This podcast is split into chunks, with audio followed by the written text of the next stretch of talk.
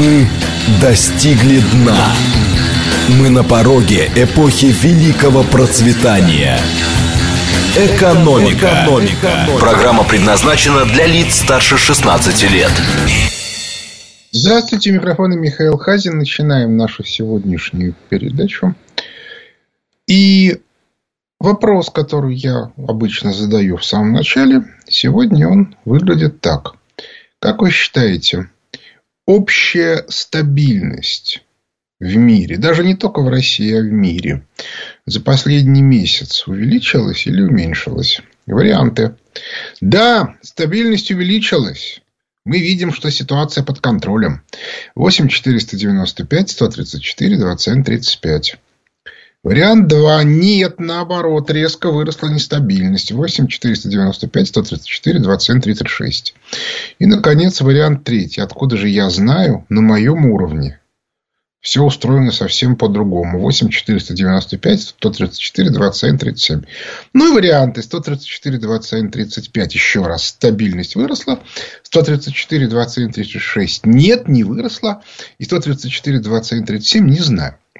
Значит, эм, что я хочу сказать? Что, а, а, ну, во-первых, мы не будем обсуждать историю выходных дней с так называемым мятежом по целой куче причин, главная из которых состоит в том, что я вчера выпустил комментарий к текущим событиям, которые можно посмотреть у меня в телеграм-канале и на сайте, соответственно, Хазин.ру. И там все написано. То есть, все сказано. И по этой причине, что я буду повторять. Самое главное, что все то, что произошло, полностью укладывается в ту концепцию власти, которая описана в книжке «Кризис и власть», а до этого «Лестница в небо». Прямо вот один к одному, как по писанному. И по этой причине, что тут дурака валять, покупайте книжку кризис и, и, и власть, если хотите, с автографом на сайте фонда Хазина. Значит, а в целом, что можно сказать? За последние две недели произошли, произошел ряд событий, которые чрезвычайно удивительны. Первое из них – это признание со стороны руководства ФРС, что они не понимают, что происходит. Отметим, что то, что они не понимают, вовсе не значит, что мы не понимаем. Мы как раз понимаем. Я там две, две недели, не две недели, не э, неделю тому назад в прошлом обзоре фонда Хазина э, последний вышел э, в субботу, а сегодня, вот буквально несколько минут тому назад, 10 минут назад вышла английская его версия. А, соответственно, неделю тому назад я в обзоре привел свою же цитату из обзора августа 2021 года, в которой, соответственно, мы объясняем, что руководство ФРС не понимает, что происходит. Что происходит в реальности? А происходит следующее. А, вся система управления экономикой за последние там, 50 лет была переделана под управление экономикой через финансовые инструменты. И система образования экономики была на Западе полностью ликвидирована. И учат, то есть прошло уже сколько? 50 лет, да. То, собственно, этот процесс начался в середине 70-х годов.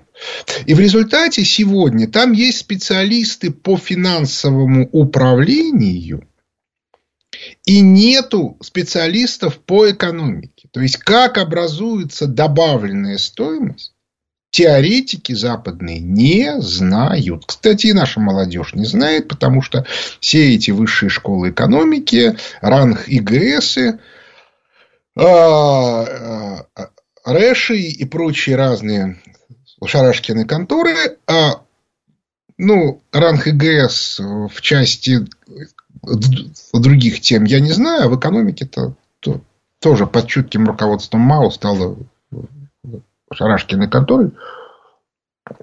Они все не учат. И люди, которые там преподают, этого не знают. Они все понимают только управление финансами. Кстати, в нашей стране в силу некоторой фронды научных э, работников тоже, начиная с конца 60-х, возникло ощущение, что можно математическими моделями, а потом и финансовыми моделями сделать управление экономикой. Вот я вам, я вас уверяю, это невозможно. Но они, у них как бы иллюзии были. Вот Центральный экономико-математический институт особенно в этом преуспел. И, собственно, сегодня, например, практически все академики экономические российские, они вот оттуда. Предыдущее поколение академиков, они понимали в экономике, потому что они учились до 60-х годов. Но беда состоит в том, что они уже умерли.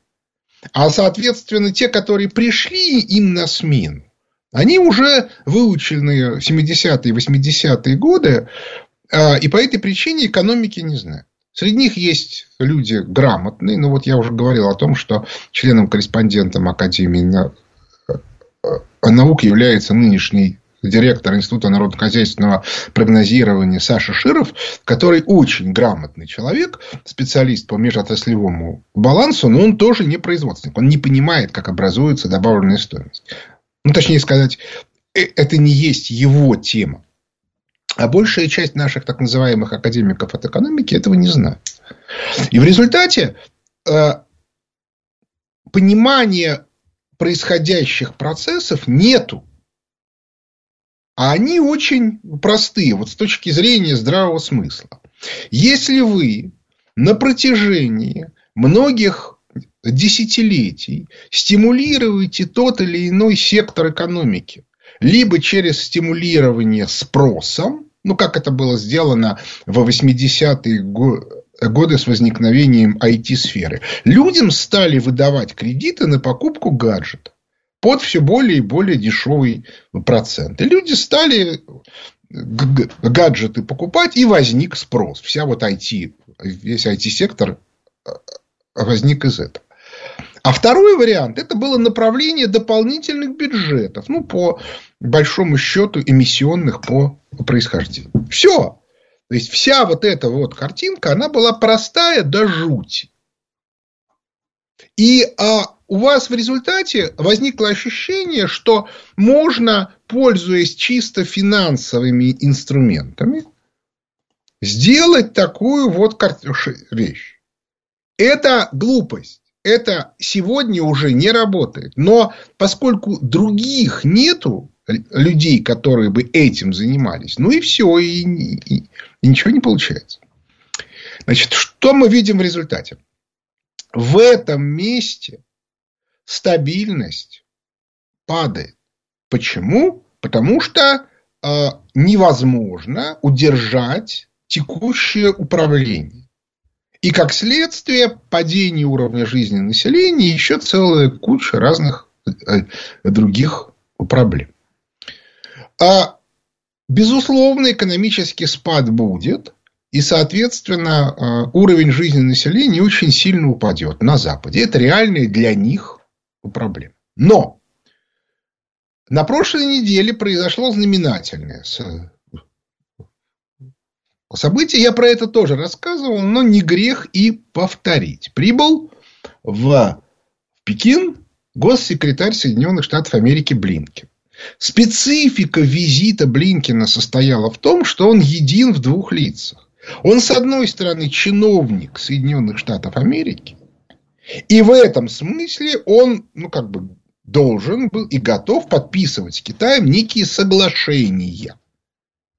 С другой стороны, он представляет интересы элитных групп, части банковских элитных групп, даже не Соединенных Штатов Америки, а транснациональных. И в этом смысле он должен их отстаивать интерес. Разумеется, интересы этих транснациональных групп важнее для Блинкина. И вот картинка.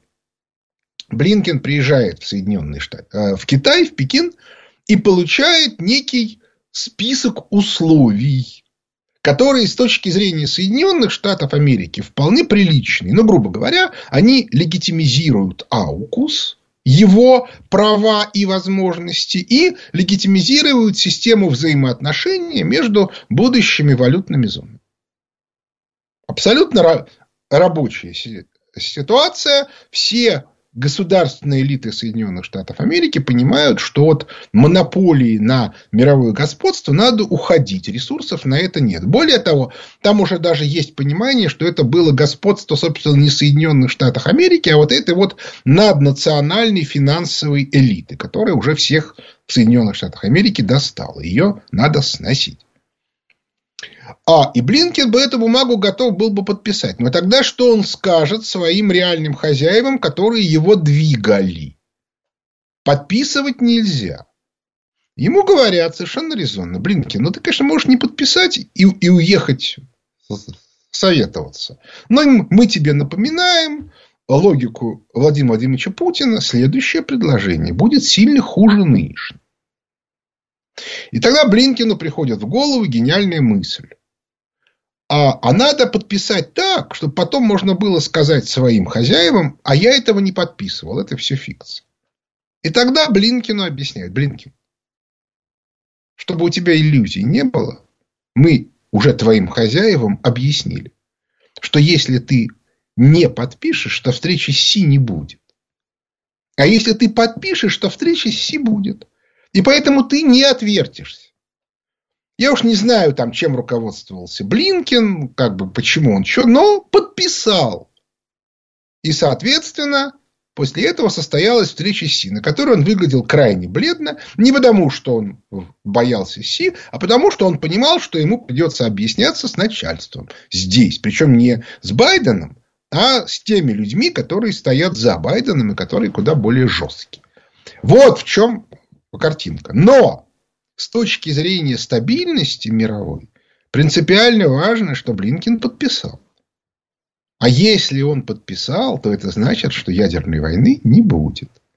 И в этом смысле стабильность выросла.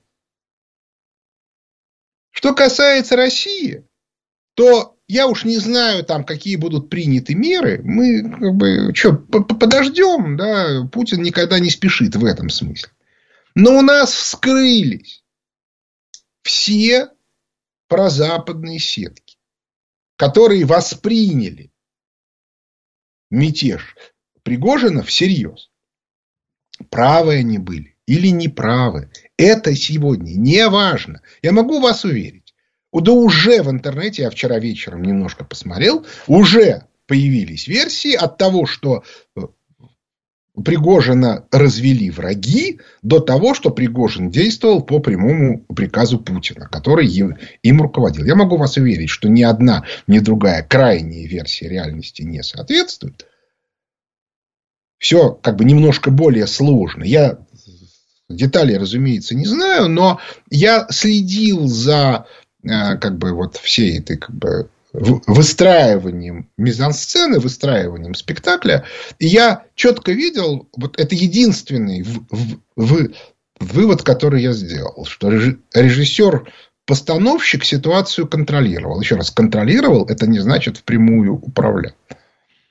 По этой причине а, мы увидим результаты. Первые там, завтра, послезавтра, последующие в, те, в, те, в течение нескольких недель, но а, в любом случае ситуация стала сильно более понятной и значит более стабильной. И таким образом, я вот смотрю на результат. Результат у нас такой. 12% считает, что ситуация стала более стабильной. 69%, ну, считайте, больше двух третей считают, что она стала менее стабильной. И около 20% считают, что они ничего сказать не могут. Вот с моей точки зрения, по большому счету, ну, я, конечно, не совсем корректно поступил, потому что слово стабильность его можно понимать во всякому, но в общем и целом я считаю, что по большому счету, вот так сказать, по верхнему, да, по гамбургскому, стабильность выросла. Как раз ключевым элементом этого стало то, что Блинкин подписал бумажку. Кстати, я не исключаю, что то, что он подписал бумажку, это и стало ну, как бы спусковым крючком всех остальных историй. Есть еще целая куча тонкостей, например, разговаривая там с Корине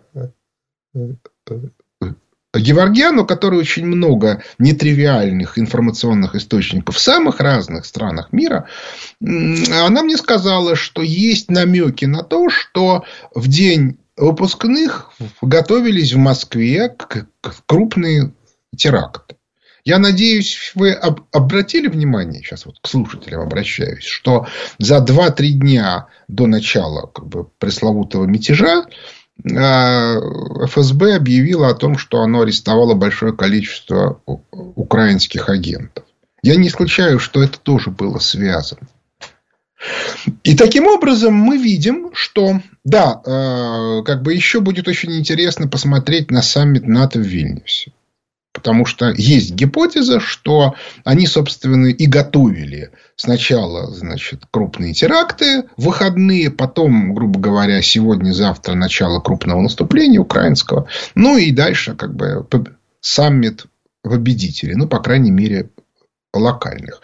А по имеющимся данным, уже сегодня, даже уже вчера, они как бы начали э, сдавать э, назад. К слову сказать, в американской прессе уже стала появляться информация, что в Евросоюзе очень устали от украинской операции. Если предположить, что а, что подписал Блинкин в Пекине, то там, соответственно, разделение сфер влияния.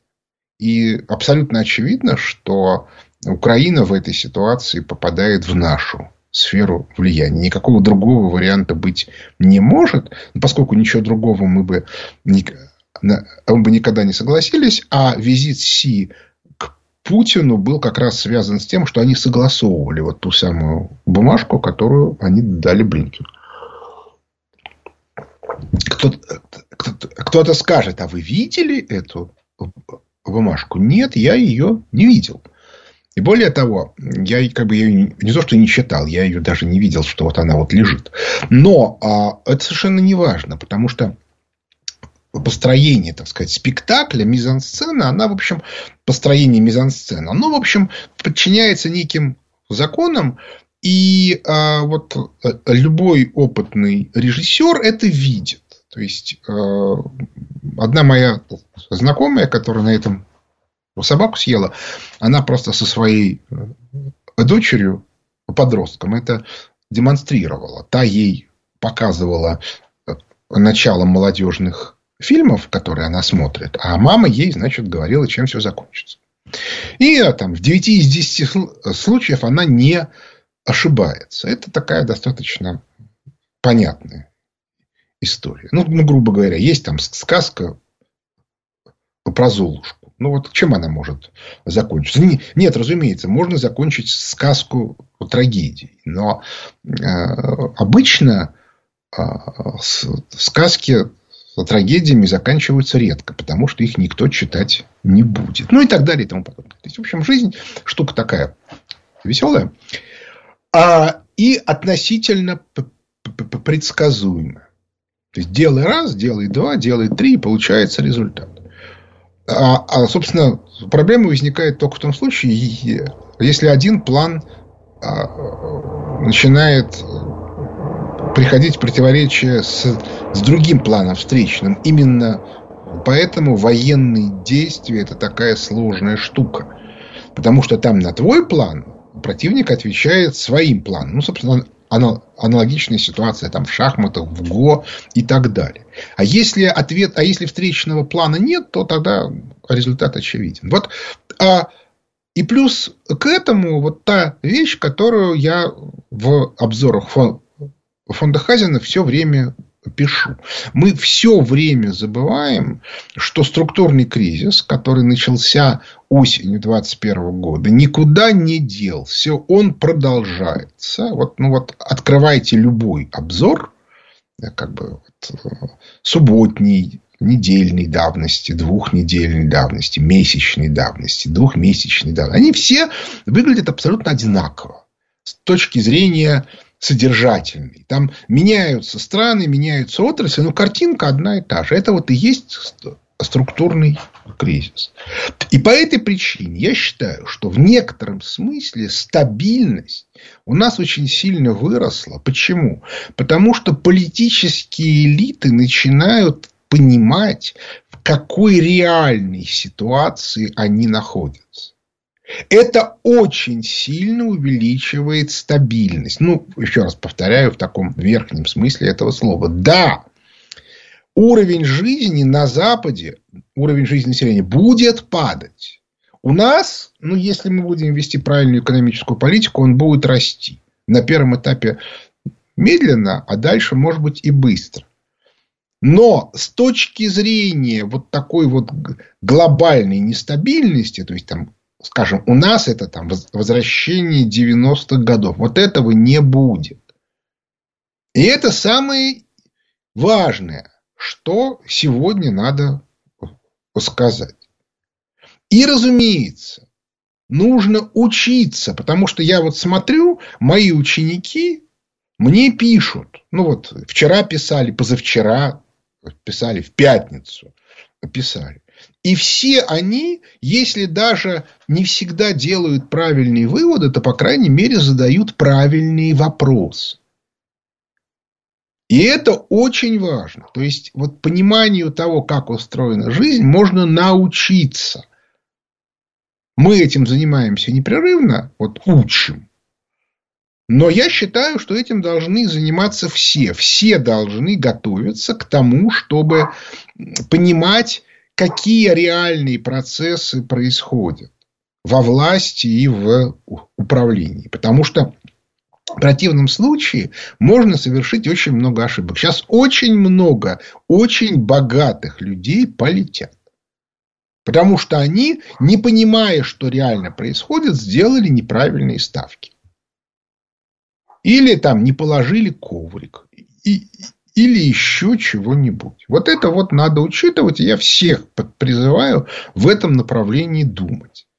Ну и, конечно, ни в коем случае не как бы слушать разного рода политологов и прочих людей, которые изображают из себя специалистов, в реальности ничего не понимая в жизни. Но это, впрочем, легко увидеть. Перерыв на новости. Экономика. Экономика. Возвращаемся в студию. Микрофона Михаил Хазин. Начинаем отвечать на вопросы слушателей. Алло, здравствуйте. Здравствуйте. Георгий, Москва. Э, Михаил, вот вы говорите про э, то, что э, очень большие изменения грядут, и все там договариваются, и не очень кто-то, ну, в частности, ФРС не понимает, что происходит.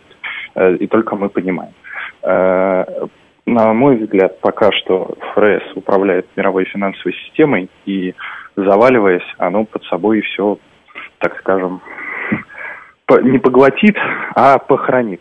Ну да, конечно. Я прошу прощения, они вот уже полтора года хоронят нашу экономику, и как-то у них не получается. Причем целенаправленно хоронят. А тут вы думаете, что Тут ФРС хорошая новость для нас, что у нас есть вы, как э, и люди, которые понимают или там слушают Понимаете, вас. Вот ну, я в данном случае особой роли не играю, поскольку э, меня слушать э, чиновники российские не собираются. И в частности, э, как бы ни меня, ни моих сторонников на, э, как бы, скажем, на экономический форум в Санкт-Петербурге не, не не приглашали нас выступить и что-то рассказать. Поэтому не следует э, как бы преувеличивать эту ситуацию. Я вот так бы сказал, что... Да, я понимаю. Я просто говорю о том, что вы как сторонний голос, и к нему можно прислушиваться, если ты человек можно. умный. Ну, в общем, э, неважно. И вопрос... Вопрос давайте. А, скажите, пожалуйста, да, а каковы будут, вы в прошлой программе говорили о собственно говоря, людях, которые отметают все ситуации, когда там той же банковской элиты не будет существовать вовсе. и сразу берут четвертый, самый худший вариант, но берут его. В связи с этим, какие вообще, в принципе, вы видите развитие событий? Как эти люди будут себя вести и к чему это приведет? Я имею в виду именно развитие ФРС как института и как будет рушиться условно эта система, какие самые плохие решения они будут принимать для того, чтобы пытаться что-то сделать. Знаете, э, что такое плохие решения? Это вопрос сложный, потому что пока они принимают самые плохие решения для себя. Как это смешно не звучит. Ну, то есть, вот как это называется? Только бледнолицая собака может 17 раз наступить на одни и те же грабли. А что касается э, ситуации в целом, то э, они будут действовать очень простым способом. Дело в том, что у ФРС ну, как бы два функционала, из-за которого, собственно, многие проблемы возникали в процессе. Это, с одной стороны, э, как бы инструмент э, Бреттон-Вудской системы, то есть это инструмент, с помощью которого доллар управляет мировой экономикой. А с другой стороны, это инструмент национальный. И если раньше элиты были одни и те же, то есть а, транснациональные банкиры, элита западного глобального проекта де-факто оккупировала Соединенные Штаты Америки, то сегодня произошел раскол. Элита национальные в США и элиты, вот эти вот элиты западного проекта, они не совпадают и раскалываются все больше и больше. Первый раз этот раскол проявился в 2011 году в деле Строскан. А, читайте книжку «Кризис и власть». Там эта история описана в деталях. Так вот, фокус состоит в том, что а, у вас, скорее всего, ФРС публично откажется от своего функционала управления Бреттон-Вудской системой. То есть, будет сказано – что все институты, МВФ, Мировой банк, ВТО и прочее, отныне как бы не входят в интересы и деятельность Федерального резерва. Федеральный резерв занимается исключительно управлением внутренними долларами, которые находятся в Соединенных Штатах Америки. И, а, там, грубо говоря, с завтрашнего дня или там через 15 минут, чтобы никто не, не успел дернуться, управление долларами за пределами Соединенных Штатов Америки а, прекращается в том смысле, что все доллары фиксируются, и а, любые э, транзакции в долларах осуществляются только по специальному разрешению ФРС. То есть, либо э, государства будут получать мандат, ну, грубо говоря, на три месяца от, от от ФРС лицензию на работу с долларами. Либо банки отдельные будут получать лицензию, опять-таки на фиксированный срок, либо отдельные компании. И вот эта вот штука они могут сделать хоть завтра. Она катастрофична с точки зрения э, мировой долларовой системы, но она зато соответствует интересам Соединенных Штатов Америки. В результате в мире будет очень много долларов, с которыми непонятно, что делать. Но фактически это будет означать очень похожую картину с тем, что сделали с Россией. То есть доллары в России есть, но пользоваться ими можно весьма и весьма ограниченно. Ну, то есть вы уже не можете пользоваться карточками российскими. Уже начинаются проблемы даже с тем, чтобы российским гражданам пользоваться карточками иностранными, ну и так далее и тому подобное. Все это вместе создает очень веселую и любопытную картину. А куда девать, как бы, куда, куда податься бедному христианину, это отдельная тема. Как, как это может быть устроено.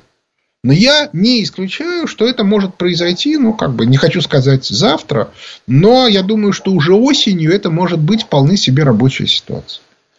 И дальше вы оказываетесь в идиотской ситуации, у вас есть доллары, но вы ограничены в их использовании. Почему? Ну, например, ваш банк не, не, не получает ли лицензию. Или же ваш банк вам говорит, что, ребята, есть одна проблема. У вас на счету, вы у меня обслуживаетесь, у вас на счету лежит там 150 миллионов долларов. Так вот, а, я обязан предоставить ФРС полную информацию не просто о ваших транзакциях. Это как бы... Но а вы должны мне представить информацию о всех ваших договорах, которые вы заключили. В том числе и тех, которые не связаны с долларом. И эти договора я, я должен предоставить в ФРС. А, а если я этого не сделаю, то я лицензию, соответственно, не, не продлю. По этой причине я ваши деньги на счету замораживаю, пока вы мне полную информацию не предоставите. Вы можете уйти в любую секунду. Да, вы закрываете счет и пишете бумагу. Значит, претензий к банку не имею. Все деньги, находящиеся на моем счету, разрешаю перечислить в свой доход. Точка. Все. Ну вот, вот, вот. А дальше вы ничего не можете сделать. А банк вам говорит, а мы не, ну, мы не можем, у нас, нам не продлят нашу лицензию на работу с долларами. Ну и что? Вот, ну вот как? Что вы будете с этим делать? Вот. Причем это может быть любой банк.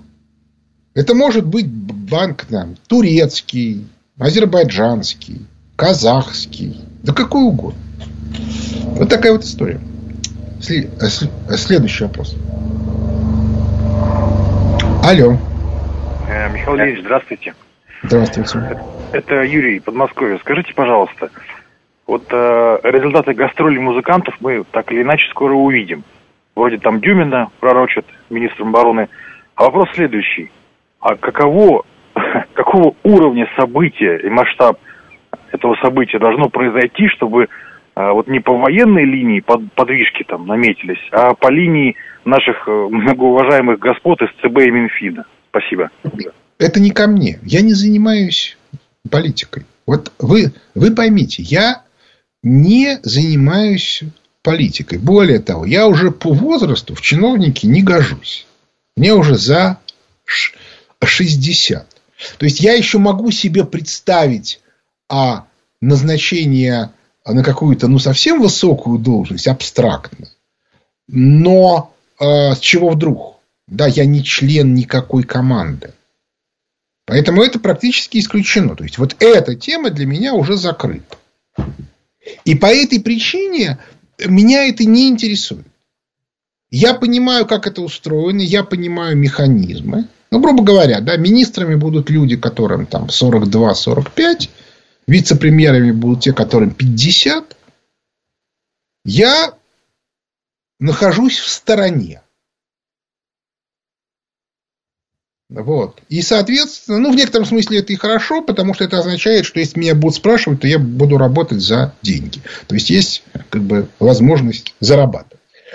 Вот. А, соответственно, все остальное, ну, пускай они там играются. Я примерно понимаю, какие силы убеждают. Я примерно понимаю, а, соответственно, кто за какую партию играет. Ну, очень примерно, потому что они даже не все сами знают, за кого они реально играют. Но вот те люди, которые были под Шойгу, и, и которым, или которые были под Пригожиным, и вот они за кого? За Пригожин или за Путин? И они за Шойгу или за Путин? А для каждого из них это вопрос тонкий и деликатный. Путин, кстати, это очень в своем обращении сказал, что мы к рядовым гражданам, которые там идут, мы никаких претензий не имеем. Ну и так далее и тому подобное.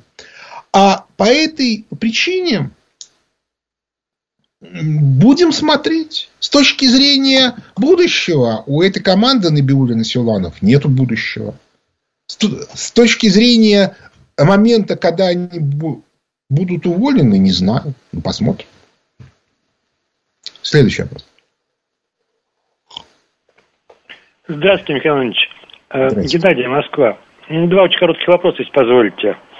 Вот по вашей крайней оценке текущих событий, э, заметили ли вы, что в Ростов отправили кадыровцев? Ну, боестолкновение э, привело бы, мне кажется, ну, к чудовищным последствиям, как тактически, так и стратегической перспективе. Ну, была бы интересная оценка – ваша оценка этого события? И каковы перспективы на ближайших, ну, так сказать, выборах в Штатах демократа Роберта Кеннеди-младшего? Заранее ну, благодарен. Ну, откуда же я знаю по поводу Роберта Кеннеди-младшего? Я вообще не являюсь специалистом по американской предвыборной системе. Что вы меня спрашиваете? Ну, спросите Андрея Безрукова. Дмитрия Дробницкого. Они вам что-нибудь скажут. Я даже не знаю, за какую команду играет этот Роберт, Роберт Кеннеди-младший. Что касается кадыровцев, ну, смотрите, а, я считаю, это мое сугубо личное мнение, не имеющее под собой никакой инсайдерской информации в чистом виде, вот оценка как бы человека, который понимает, как устроены спектакли на верхнем уровне. Ну, то есть, грубо говоря, человек, который а, как бы имеет некоторый опыт режиссера-постановщика. А я считаю, что ситуация была изначально под контролем. Еще раз повторяю, не, не создана, то есть не в том смысле, что как бы Пригожин изначально действовал по сговору. Там, скажем, не знаю, там с Путиным или с Шойгу. А как бы она была под э, контролем путинским. А, и по этой причине э, направление э, кадыровцев в Ростов, оно с точки зрения Путина не влекло за собой никакой угрозы, потому что Путин понимал, что до боестолкновения дело не дойдет. А вот с точки зрения внешних наблюдателей это создало очень напряженную картину. Вот. И, и в результате все, кто мог, все проявились. Все. Что увеличило стабильность в государстве. Вот еще раз повторяю. Я даже не уверен, что Путин был знал о том, что этот мятеж состоится. Ну, то есть, то, что Пригожин в этом направлении думал, может быть, он и знал. В смысле, видел некие идеи. Вот американцы уже сказали, мы уже две недели как знали. О том, что что-то может произойти. Ну, понимаете, знать, что что-то может произойти, и знать точно, что оно произойдет, это две большие разницы. Вот. Я, понимаете, очень сложно на эту тему говорить, потому что интерпретация будет э, абсолютно другая. Вот смотрите, я там где-то пару месяцев тому назад произнес фразу, что Пригожин и Кадыров каждый сам себя предлагает на роль Малюты Скурата. Ну, понятно, да, исторический аналог. И, и мне тут же целая куча народу стали писать. Вы писали о том, что Пригожин это Малюта Скуратов, что Кадыров это Малюта Скуратов, что Путин их готовит и так далее. Понимаете, вот люди не умеют читать и не умеют слушать. Они все живут в своих фантазиях. И они интерпретируют любые прочитанные или сказанные слова в рамках этих фантазий. Я по этой причине категорически отказываюсь, например, обсуждать. Вот мне говорят, вот вы тут разми... вот тут в вашем ролике в Ютубе. Я говорю, я не размещал роликов в Ютубе. Я не знаю, кто их резал, кто их редактировал, еще чего-то. Они украдены. Я комментирую только ролики с сайта Хазин.ру. Никакие другие ролики я не комментирую. Аналогично тексты свои старые, только с Хазин.ру. Ну вот вам для примера. Есть такая сеть социальная, Life Journal. Да, она очень старая, она уже не очень популярная, но она есть. В ней, соответственно, украинские хакеры отжали мой канал, который действовал там года с 10-11. На первом этапе он был очень интересный. Там были каждому моему э, э, э, сообщению сотни комментариев. Где гарантия, что эти самые хакеры не изменили мои сообщения, не вставили ролики, еще чего-то. Я потребовал вернуть мне канал. Live Journal отказался это делать. Ну, то есть, он просто не ответил на мои письма. Они его заблокировали, но мне не отдали. Я не знаю, что с этим делать. Ну, то есть, я понимаю, что, э, судя по всему, значит, руководство Live Journal это русофобы и, значит, про западные и про украинские силы. Значит, а я не знаю, вернут ли они мне канал, но если они мне его вернут, я его закрою, потому что я не знаю, что с ним происходило. Сегодня у меня к нему э, доступа нету, поэтому я с чистой э, совестью говорю, что у меня канала нет в Live Journal. Ну вот, вот вам история. Что тут сделаешь? Следующий вопрос. Алло, Михаил, добрый день. Михаил, меня огорчило, что вы всех математиков от экономики так скопом охаяли. С вот, кем я э, собственно, вы-то тоже сказать, относитесь к математикам, которые в производстве не работали. Вот. Я хочу вот что спросить. Э, допустим, э, вот модели, которые сейчас математики используют, они неадекватны, ну, то есть модели, в которых финансы стоят в центре. Но какие тогда модели, может быть, не количественные даже, вы могли бы назвать, которые вот наиболее э, адекватны для нынешней экономики? Вот процессные модели, может быть. Представьтесь. Андрей. Откуда вы? Из Москвы. Значит, э, любые модели математические отвечают на какие-то крайне узкие вопросы. Вот э, в книжке «Воспоминания о будущем» я привел пример математической модели, которая описывает взаимоотношения экономики и кредита. В этой модели четко написано, что произошло в экономике Соединенных Штатов Америки. Там показано, что если вы вводите кредит в экономику, то, во-первых, она становится циклической, во-вторых, она локально ускоряется, но интегрально ее темпы падают. Потому что совокупный объем отданных денег превышает совокупный объем брошенных в экономику денег. Потому что есть процент. А вот если вы увеличиваете долю кредита по отношению к ВВП, для того, чтобы постоянно ускорять, то когда происходит превышение некоторой доли, темпы роста падают и становятся устойчиво отрицательными. Очень низкими, но такой медленный, медленный, медленный спад. Это математическая модель. Она иллюстрирует конкретный механизм. Но она не иллюстрирует, как это происходит на практике. Вот беда состоит в том, что любая математическая модель, в ней должно быть написано. Мы предполагаем, что вот эти вот 2711 параметров не меняются для того, чтобы эта модель была адекватной. Поскольку в реальной жизни все 2711 параметров меняются, ну, все, ничего не получается. У меня была такая история, когда ко мне пришли, э, это было еще, когда я только университет закончил, работал в институте физической химии. Ко мне пришли квантовые химики и принесли четыре уравнения с четырьмя неизвестными. И сказали, Михаил Леонидович, надо вот это посчитать.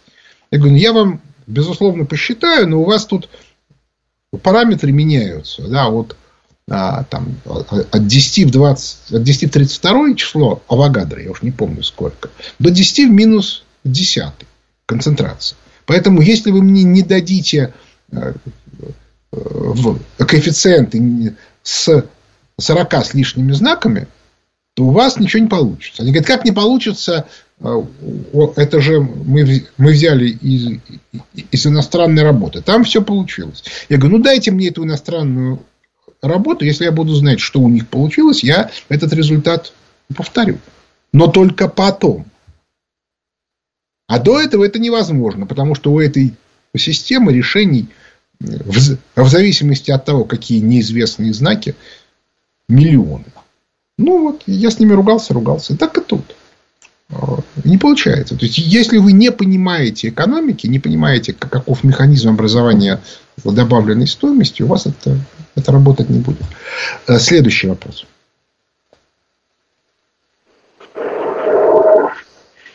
Алло. Да, здравствуйте. Здравствуйте, Михаил Валерий меня зовут. Москва. Подскажите, пожалуйста, вот мне кажется, события, которыми мы последние вот эти дни были свидетелями, нанесли огромный удар по дискредитации власти и на политическо-административном уровне, и военном, и полицейском. Отсюда вопрос. Вот э, возможно ли вообще восстановление уровня доверия к власти, к сегодняшней? И что для этого надо сделать? Может быть, это какие-то экстраординарные должны быть шаги? Вы уж меня извините, конечно, но народ уже давно требует. Путин, уволь воров. Я, как человек, который книжку написал о теории власти, объясняю, что уволить представителей элиты нельзя. Вот уволить нельзя. И нужен для этого каждый раз очень серьезный повод. Вот вам повод. Если хотя бы часть будет уволена, то вот вам результат. Вы поймите, а, что а, законы власти, они очень жесткие. Любая попытка убрать представителей элиты всегда вызывает сплочение элиты против конкретного руководителя, который это сделал. Ну, потому что каждый представитель элиты понимает, да, его уволили за дело, но ведь и меня можно уволить за дело. Я тоже там осваиваю бюджеты в свою пользу. Но мне разрешено, я представитель элиты, мне можно. Это когда рядовой обыватель из бюджета тащит, это воровство. А когда представитель элиты, он берет свое. Я член совета директоров, это мое. Ну как, вы же не можете, понимаете, когда у вас бухгалтер рядовой что-то украл, это воровство. А когда у вас а, а, а, акционер говорит в бухгалтерии, выделите ко мне тут вот такую-то сумму и переведите каким-нибудь легальным образом мне на счет. Но это как бы нормально, это же его. Так и тут. Представители семейной группы, которые относятся к Шойгу, считают, ну, это их государство. Они его вот в 90-е годы создали. Что они нарушили? И для того, чтобы как бы убедить всех, что они нарушили, каждый раз нужна какая-то резкая ситуация. Вот это вот нужно учитывать. В общем, читайте книжки умные, в которых все написано. Как это все устроено. И обязательно читайте обзоры фонда Хазина, поскольку в них тоже много чего написано такого, чего в СМИ не прочтешь. А эта штука крайне важная. Но на этом наше время подошло к концу. У микрофона был Михаил Хазин. Благодарю за внимание. До свидания.